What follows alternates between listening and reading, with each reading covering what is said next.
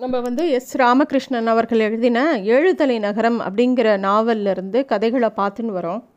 போன தடவை வந்து அஜித்தன் வந்து எலி கிட்ட சொல்கிறான் அந்த மூணு கதை சொல்லிகளை எங்கேயாவது பார்த்தேன்னா என்கிட்ட வந்து சொல்லு அப்படின்னு சொல்கிறான் இந்த மூன்று கதை சொல்லிகள் யார்? அவங்க என்ன பண்ணிட்டு இருந்தாங்கன்னா இந்த மூணு மூன்று கதை சொல்லிகளும் நகரில் அந்த நகரத்தில் அந்த ஏழுத்தலை நகரத்தில் ஒவ்வொரு பாதையில் அப்படியே சுற்றி போயிட்டே இருப்பாங்க. ஆனால் அமாவாசை அன்னைக்கு மட்டும் அந்த யவன கோபுரத்துக்கு முன்னாடி ஒன்று கூடி அன்னைக்கு ராத்திரி முழுக்க மூணு பேரும் ஒழுங்கு மூ ஒன்றா சாப்பிட்டு அங்கேயே தூங்குவாங்க. அதுக்கப்புறம் விடிஞ்சப்புறம் அவங்கவுங்க பாதையில் பிரிஞ்சு போயிடுவாங்க. இதுதான் அவங்களோட வழக்கமாக இருந்தது. இந்த கதை சொல்லிகள் அவருக்கு எத்தனையோ பாதைகள் அந்த ஊரில் தெரிஞ்சிருந்தது. அவங்க கதையை தேடிண்டு போகிற போகிற இடத்துலலாம் நிறைய கதைகளை தேடிட்டு அதே மாதிரி அந்த கதைகளை பிறர்களுக்கு சொல்லிகிட்டே போயிட்டே இருப்பாங்க. எப்படி காசை செலவழிக்கிறோமோ அது மாதிரி கதைகளை செலவழிச்சுட்டே இருப்பாங்க. மூணு பேருக்கும் எவ்வளோ வயசாகுதுன்னு யாராலையுமே கண்டுபிடிக்க முடியாது. யாராவது வந்து உங்களுக்கு என் வயசு என்ன? அப்படின்னு கேட்டால் தண்ணீருக்கு எவ்வளோ வயசோ அவ்வளோ வயசு எனக்கு அப்படிம்பாங்க. யாருக்காவது தண்ணீரோட வயசு என்னன்னு தெரியுமா? யாராவது யாராலையாவது கண்டுபிடிக்க முடியுமா? கண்டிப்பாக முடியாது. அந்த மாதிரி சொல்லிவிட்டு சிரிப்பாங்க. மூணு பேருமே அப்படி தான் இந்த மூன்று கதை சொல்லிகளில் நீலத்தொப்பி போட்டுருக்கிற கையில் ஒரு ஆரஞ்சு கலரில் ஒரு மீன் ஒன்று எப்பயும் கூடவே எடுத்துன்னு போவார். அந்த மீன் வந்து அவரோட இடுப்பில் தொங்குற ஒரு குடுவையில் அது சுற்றிகிட்டே இருக்கும். அந்த மீனோட பெயர் வந்து அட்சயா. அதுக்கும் கதை சொல்ல தெரியும். ரொம்ப வினோதமான மீன் அது. அந்த மீனை தேடி பிடிக்கிறதுக்காகவே அவர் வந்து தன்னோட இளமை காலம் முழுக்க கடல் பயணத்திலேயே சுற்றின்னு இருந்தாராம் அப்புறமா அந்த மீன் வந்து எடுத்துன்னு வந்தாராம் அங்கேருந்து. அந்த மீன் மாதிரி அது இருந்தால் கூட அந்த அட்சயாங்கிற அந்த மீன் வந்து யாருமே கற்பனை செய்ய முடியாத பல கதைகள் அதை சொல்லிகிட்டே இருக்கும். தான் இஷ்டம் போல் சொல்லும். அது கடலோல ஆழத்தில் வளர்ந்ததுனால அதோட கதைகள் மூலா முழுக்க இருளும் அந்த கடலில் சம்பந்தப்பட்ட ஓசைகளும் அதுவே நிரம்பியதாக இருக்கும். ஆனால் அந்த மீன் வந்து தான் விரும்புகிற டைம் தான் அந்த கதையை சொல்லும். நம்மளா போய் கதை கேட்டு அதை கட்டாயப்படுத்தினா கண்ணை மூடிண்டு வாழை கூட அசைக்காமல் அப்படியே அந்த தண்ணியில் மிதந்துட்டு இருக்கும் அந்த மாதிரி ஒரு மீன் அது. ரெண்டாவது கதை சொல்லியா வந்து மஞ்சள் கலரில் தொப்பி அணிஞ்சுன்னுருப்பார் அவர் தன்னோட எப்போ பாரு ஒரு குரங்க தோளில் வச்சுட்டே இருப்பார். அந்த குரங்கும் கதை சொல்லும். அது பேர் அந்த குரங்கு பேர் நெல்லி. அது குட்டியாக இருந்ததுலேருந்து அந்த மஞ்சள் தொப்பிக்காரர் அவரோடையே அதை வச்சுட்டுருக்கார் அதுவும் வந்து அந்த மஞ்சள் தொப்பிக்காரர் சொல்கிற எல்லா கதையும் கேட்டு தானும் கதை சொல்ல நல்லா பழகின்றது யாராவது அவர் சொல்கிற கதையை கேலி பண்ணால் அதுக்கு கோபமான கோவம் வந்துடும் தன்னோட பற்களை அப்படியே உரு உருன்னு காமிச்சு முறைச்சி அவங்கள பார்த்து பயமுடுத்தும் அந்த மாதிரி பண்ணும் அந்த குரங்கு. அவ அவரோட தலைமுடியிலேருந்து கொஞ்சம் கொஞ்சமாக இப்போது யாராவது அதுக்கிட்ட கோச்சிண்டு ஏதாவது வெறுப்பேத்தினா அந்த குரங்கு என்ன பண்ணுமா அதை கேலி பண்ணவாளோட தலைமுடியை கொஞ்சமாக பிச்சு கையில் எடுத்து அதோட பையில் போட்டுருமா அந்த மாதிரி பண்ணுமா அந்த குரங்கு. இவருக்கும் வந்து அந்த மஞ்சள் தொப்பி இருக் அணிஞ்சிருக்கிறவர் வந்து ஏதாவது கதை சொல்லிகிட்டே இருப்பார். அவருக்கு கதை சொல்லிகிட்டே இருக்கிறது ரொம்ப பிடிக்கும். மூணாவதாக இருக்கக்கூடிய கொஞ்சம் வயசான கதை சொல்லி அவர் வந்து சிவப்பு கலரில் ஒரு தொப்பி அணிஞ்சிருப்பார். அவர் கையில் ஒரு கொடை இருந்தது. அந்த கொடை எல்லா கொடை மாதிரியும் கிடையாது. அந்த க கொடை வந்து எதுவும் மழைக்காகவும் வெள்ளி வெய் வெயிலுக்காக மட்டும் அவர் வச்சுக்கல. அதை வந்து பல அந்த க அந்த கொ கொடையை விரித்தா அந்த கொடையிலேருந்து ஒரு கதை வரும். அந்த கதை சொல்லும் அந்த கொடை. அதுக்கப்புறம் அந்த க கதை முடிஞ்சவுடனே அதுவே முடிக்கும். அந்த மாதிரி ஒரு கொடையை விசித்திரமான கொடையை அவர் வச்சுருந்தார். எங்கெல்லாம் போகிறாரோ அவர் வந்து அவர் அவரோட கதையை சொல்லி முடிச்சுட்டு ஒரு தடவை அந்த கொடையை விரித்து காட்டுவார். அதிலிருந்து கதைகள் வரும். இந்த மாதிரி இந்த மூன்று கதை சொல்லிகளும் நகரத்தில் இருக்கக்கூடிய அந்த எழுத்தலை நகரத்துக்குள்ளே இருக்கக்கூடிய குறுகலான பல வீதிகளுக்கு போய் அங்கே இருக்கிற குழந்தைகளை தேடி தேடி கதை சொல்லிகிட்டே இருப்பாங்களாம். அந்த வீட்டில் எந்த வீட்டுக்கு போனாலும் இந்த விஷயத்தை அவங்க எப்பயும் பண்ணிகிட்டே இருப்பாங்க. அது மட்டும் இல்லை எங்கே போனாலும் கதைகளை சேகரிக்கவும் செய்வாங்க. ரொம்ப ஒரு பழைய வீடு இருக்குது இல்லை பழைய சாமான்கள் இருக்குன்னா அது அதுங்கக்கிட்ட போய் கதைகளை வாங்கிக்குவாங்க. இது அவங்க எப்பயும் செய்கிற ஒன் ஒன் ஒரு விஷயம். இந்த மஞ்சள் தொப்பி அணிஞ்சிருந்தவர் வந்து நகரத்தில் எப்பயும் பழமை மங்காமல் இருக்கிற பிளாக் டவுன் அப்படிங்கிற பகுதியில் சுற்றின்னு இருப்பார். சில நாட்களுக்கு முன்னாடி அவர் அந்த பிளாக் டவுனில் ஒரு வீட்டுக்கு அவரை எல்லாரும் கூப்பிட்டுருந்தாங்க.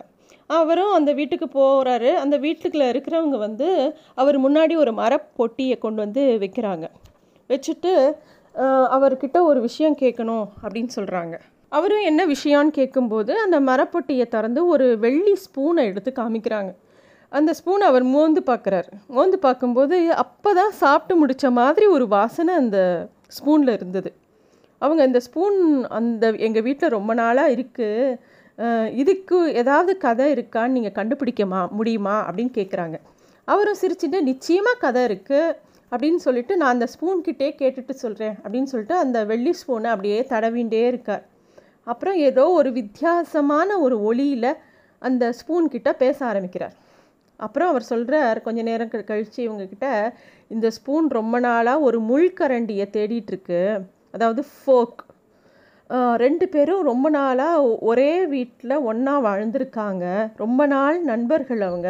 ஆனால் எதிர்பார்க்க எதிர்பாராமல் ரெண்டு பேரும் பிரிஞ்சிட்டாங்க. அந்த கதையை தான் இந்த ஸ்பூன் இப்போ சொல்லித்து அப்படின்னு அவர் சொல்கிறார் அதை கேட்ட உடனே அந்த வீட்டில் இருக்கிறவங்களுக்கு எல்லாருக்கும் சந்தோஷம். ஆஹா நமக்கு இந்த ஸ்பூனை பற்றி தெரிஞ்சதுன்னு. அந்த அவர் கூட இருக்கக்கூடிய அந்த நெல்லிக்கும் ரொம்ப சந்தோஷம். அதுவும் வந்து ஆஹா ஸ்பூனும் முள்குரண்டியும் பிரிஞ்ச கதையை சொல்லுங்கள் சொல்லுங்கன்னு கேட்க ஆரம்பிச்சிட்டு தான் அந்த குரங்கு. உடனே இந்த பிளாக் டவுன் வீட்டில் இருந்தவங்களும் அந்த கதையை கேட்குறதுக்கு ரொம்ப ஆவலாக இருந்தாங்க. உடனே அவர் வந்து அந்த ஸ்பூன் கிட்ட திருப்பியும் உன்னோட கதையை நான் இவங்களுக்கெல்லாம் சொல்லலாமான்னு ஒரு பர்மிஷன் கேட்குறாரு. ஸ்பூனும் சரி சொல்லுங்க அப்படின்னு பர்மிஷன் கொடுக்கறது. இந்த முள்கரண்டியும் ஸ்பூனும் நண்பர்களான கதை அப்படின்னு சொல்லிட்டு அவருக்கு ஒரு கதையை சொல்ல ஆரம்பிக்கிறார். பத்தேல் அப்படிங்கிற ஒரு இளம் பெண் இங்கிலாந்துலேருந்து கப்பலில் இந்தியா வரும்போது அந்த முள்கரண்டியும் ஸ்பூனையும் தன்னோட கொண்டு வந்திருக்கா. எங்கேயோ ஸ்காட்லாண்டில் ஒரு பட்டறையில் தயாரான வெள்ளி ஸ்பூன் அது. பெல்ஜி பெல்ஜியத்துலேருந்து கொண்டு வரப்பட்ட அந்த ஃபோர்க்கு முள்கரண்டி. ரெண்டு பேரும் எப்போ பாரு ஒருத்தர் ஒருத்தர் முறைச்சுட்டே இருப்பாங்க. பத்தேலோட கணவன் வந்து ஒரு பிஸ்னஸ்மேன் எப்போ பாரு ஒவ்வொரு நாட்டுக்காக போயிட்டே இருப்பான். அப்படி தான் அவன் இந்தியாவுக்கு வந்திருக்கான். அவங்க வந்து ஒரு பெரிய ஒரு ஹில் ஸ்டேஷனில் குடியிருக்காங்க. அவங்க இருந்த வீடு முழுக்க ரொம்ப அழகாக இருக்கும். கண்ணாடியால் அலங்கரிச்சிருந்தாங்க. அது நடுவில் ஒரு பெரிய மரமேஜை அது மேலே அழகாக பூ போட்ட ஒரு டேபிள் கிளாத் இருந்தது.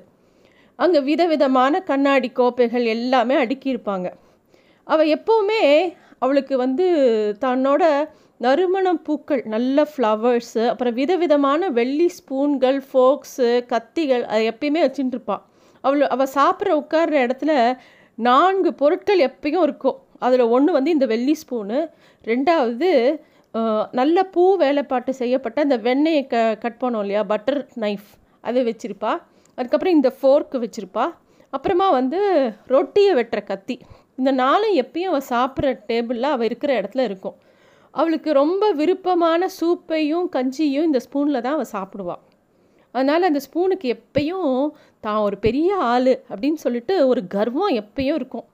அதுவும் வாய்க்கிட்ட போகிறதுக்கு முன்னாடியே மெதுவாக பல்லால் கடித்தபடி அந்த முள்கரண்டியை மட்டும் கீழே வச்சுடுவா. ஒரு நாள் ஸ்பூன் வந்து அந்த முள்கரண்டியை பார்த்து நீ என்ன தான் பார்க்க முரட்டாக இருந்தால் கூட ஒரு நாளாவது நம்ம எஜமானியோட பல்ல தொட்டிருக்கியா? பாரு நான் அவ அவங்களோட உதட பார்த்துருக்கேன் அவங்களோட பல்ல பார்த்துருக்கேன் அப்படின்னு அது வந்து தன்னோட தற்பெருமையாக சொல்லித்து.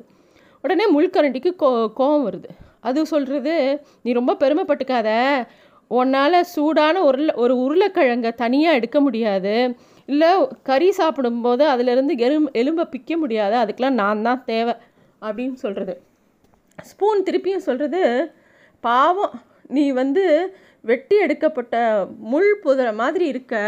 நீ பார்க்க நல்லா கூட இல்லை. அப்படின்னு சொல்கிறது ரெண்டு பேரும் பேசும்போது ரெண்டு பேருக்கும் எப்போ பாரு வாக்குவாதம் ரெண்டு பேருக்கு எப்போ பாரு கோபம் சண்டை. அன்னைக்கு ராத்திரி பெத்தேல் சாப்பிடும்போது இது கேலி பண்ணினதுனால எப்படியாவது எஜமானி அம்மாவோட பல்ல தொற்றுணுன்னு ஆவலாக இருக்குது அந்த ஃபோர்க்கு கடைசியில் பார்த்தா அது முயற்சி பண்ணதில் தெரியாதனமாக அந்த ஃபோர்க் வந்து அவங்களோட உதடில் பட்டு ரத்தம் வர ஆரம்பிச்சிடுத்து கோவத்தில் அந்த அம்மா வந்து அந்த முள்கரண்டியை தூக்கி எரிஞ்சிடுறான் ரெண்டு நாள் வரைக்கும் அதோட முதுகு அப்படியே வளைஞ்சு போய் அந்த முள்கரண்டி கிடக்கு. அவள் அப்புறம் அந்த எடுக்கவே இல்லை. அதனால் எழுந்துக்க கூட முடியல. அது ஓரமாக கிடக்கு அந்த மேஜை மேலே. அவள் வேற ஒரு முள்கரண்டியை எடுக்கிறா. அந்த வேற ஒரு புது முள்கரண்டி ரொம்ப கோவக்காரனாக இருக்குது அது கொஞ்சம் கூட அக்கறையே இல்லாமல் இருக்குது அது வந்து திருப்பி இந்த ஸ்பூனை பார்த்து இன்னும் வெறுப்பேற்றுறது உன்னை ஒரு நாள் ஊறுகாய் ஜாடியில் ஊற போட போகிறாங்க பாரு அப்படின்லாம் சொல்கிறது இந்த ஸ்பூனுக்கு இந்த புதுசாக வந்த ஃபோர்க்கை பார்த்த உடனே அந்த பழைய ஃபோர்க்கே எவ்வளவோ தேவலாம் அப்படின்னு தோணி போயிடுது. இந்த புதிய முள்கரண்டி முன்னாடி இருக்கிற முள்கரண்டி அளவுக்கு ரொம்ப விசுவாசமாக இல்லை.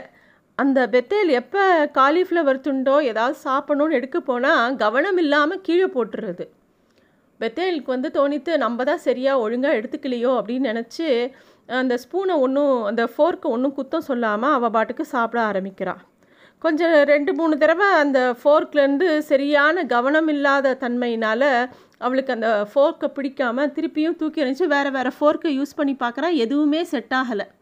திருப்பியும் ஒரு நாள் அந்த பழைய ஃபோர்க் எதை வளைச்சி தூக்கி போட்டாலோ இந்த எது வந்து இந்த ஸ்பூனோட எப்போ பாரு வாக்குவாதம் பண்ணித்தோ அந்த ஃபோர்க்கையே எடுத்து அதை சரி பண்ணி அதோட முதுகை நிமித்தி திருப்பியும் யூஸ் பண்ண ஆரம்பிக்கிறான் திருப்பியும் தன்னோட பழைய நண்பனை பார்த்த உடனே இந்த ஸ்பூன் வந்து ரொம்ப ஆறுதலாக உடம்பு எப்படி இருக்குது அப்படின்னு விசாரிக்கிறது.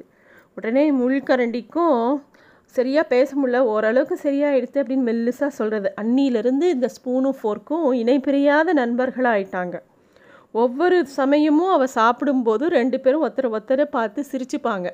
சூப் சாப்பிடும்போதே ஸ்பூன் சொல்லும் இன்றைக்கி உனக்கு நிறைய வேட்டை இருக்குது அப்படின்னு சொல்லும்.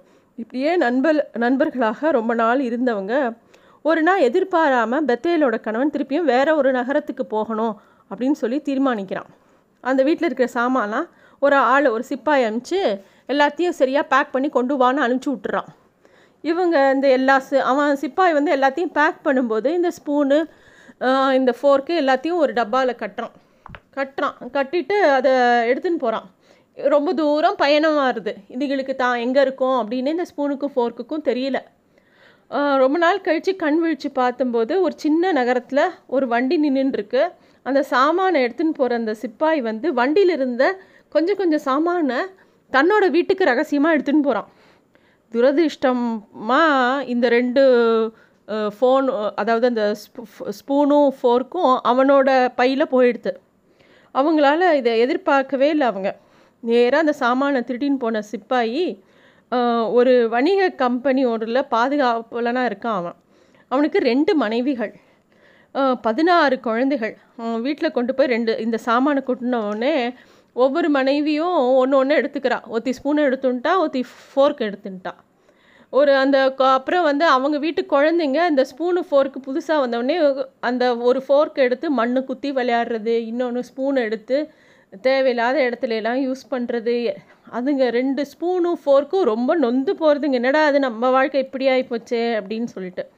அப்புறம் ஒரு நாள் வந்து இந்த ரெண்டு மனைவிகளும் என்ன பண்ணுறாங்க அந்த முள்கரண்டியை பார்த்து அலம்பிட்டு ரெண்டு பேரும் ஒத்தி ஊறுகாக்குள்ளேயும் ஒத்தி உப்பு டப்பாக்குள்ளேயும் போட்டுடுறான் ரொம்ப நாள் ஆயும் அதுங்க ரெண்டும் தன்னோட நிலமையை நினச்சி அப்படியே வருத்தப்பட்டுட்டே இருக்குது ஒரு நாள் அவங்க வீட்டுக்கு ஒரு திருடன் வரான். அவன் அந்த வீட்டுக்குள்ளே குதித்து அவன் என்ன பண்ணுறான் அவனுக்கு ஒரே பசி.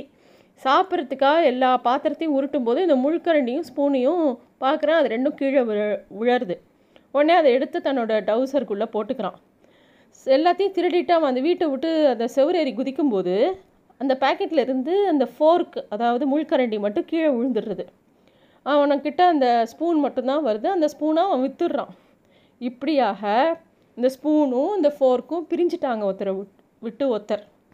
இந்த விஷயத்த மஞ்சள் தொப்பிக்காரர் அந்த கதையை சொல்லி முடிக்கிறார்.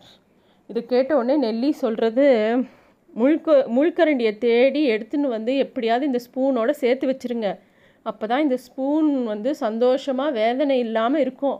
அப்படின்னோடனே அந்த வீட்டுக்காரங்களும் ஒத்துக்கிறாங்க. கண்டிப்பாக செய்கிறோம் அப்படிங்கிறாங்க. அப்போது இத்தனை விஷயத்தையும் அந்த வீட்டில் எலிவலைக்குள்ளே இருந்த ஒளிஞ்சிண்டு அந்த எலி கேட்டுருக்கு அச்சித்தனோட ஃப்ரெண்டான எலியான எலி உடனே அதுக்கு புரிஞ்சு போச்சு. நம்ம நண்பர் அச்சித்தன் கேட்ட கதை சொல்லி இவர் தான் அப்படின்னு சொல்லிட்டு. உடனே அது வெளியில் வந்து அந்த கதை சொல்லி பின்னாடியே போய் கதை சொல்லியே கதை சொல்லியே மூன்று கதை சொல்லிகளில் நீங்கள் ஒத்தரா? அப்படின்னு கேட்குறது அந்த மஞ்சள் தொப்பி அணிஞ்சவரும் சிரித்தபடியே ஆமாம் ஆமாம் என்ன உனக்கு தெரியுமா? அப்படின்னு கேட்குறார் உடனே அந்த எலி சொல்கிறது என்னோடய ஃப்ரெண்டு அச்சித்தன்னு ஒரு சிறுவன் இருக்கான். அவனுக்கு நிறைய கதைகள் தெரியும். அவன் வந்து அதெல்லாம் உங்ககிட்ட சொல்லணும்னு ஆசைப்பட்றான். அவங்கள தேடின்னு இருக்கான். அப்படின்னு சொல்கிறது உடனே மஞ்சள் தொப்பிக்காரர் சொல்கிறார் அதனால் என்ன? அவனை வந்து யவன கோபுரத்துக்கு அமாவாசை அன்னைக்கு வர சொல்லு. அங்கே நாங்கள் மூணு கதை சொல்லிகளும் எப்போவும் ஒன்று கூடுவோம் அங்கே தான் அமாவாசை அன்னைக்கு அப்படின்னு சொல்லிட்டு அவர் பாட்டுக்கு நடந்து போகிறார் இன்றைய விஷய இன்றைய நாளுக்கு ஒரு முக்கியமான கதை கிடச்சிருது அப்படின்ற சந்தோஷத்தில் நெல்லி ரொம்ப சந்தோஷமாக குதிச்சு குதிச்சு கதை சொல்லி பின்னாடியே போகிறது இந்த எலி வந்து எப்படியாவது இந்த விஷயத்தை அச்சித்தன்கிட்ட போய் சொல்லிடணும். அச்சித்தன் ரொம்ப சந்தோஷப்படுவான் அப்படின்னு சொல்லிட்டு வழியில் இருந்த ஒரு மருத்துவமனை கழிவுநீர் குழிக்குள்ளே அது வழியாக போகணுன்னு நினைக்கிறது அதுக்குள்ளே விழுந்துருது வெளியில் அதால் எழுந்துக்கவே முடியல. அதோட உடம்பு மேலே அந்த மருத்துவ துணிகள் கழிவுப் பொருட்கள் எல்லாம் வந்து அது மேலே வச்சு அழுத்துறது எலிக்கு வந்து ரொம்ப கஷ்டமாக இருக்குது எலியால் தலையை வெளியில் நீட்டவே முடியல. போராடிகிட்டே இருக்குது எலி. அதுக்கப்புறம் என்ன ஆச்சுங்கிறத அடுத்த எபிசோடில் பார்க்கலாம்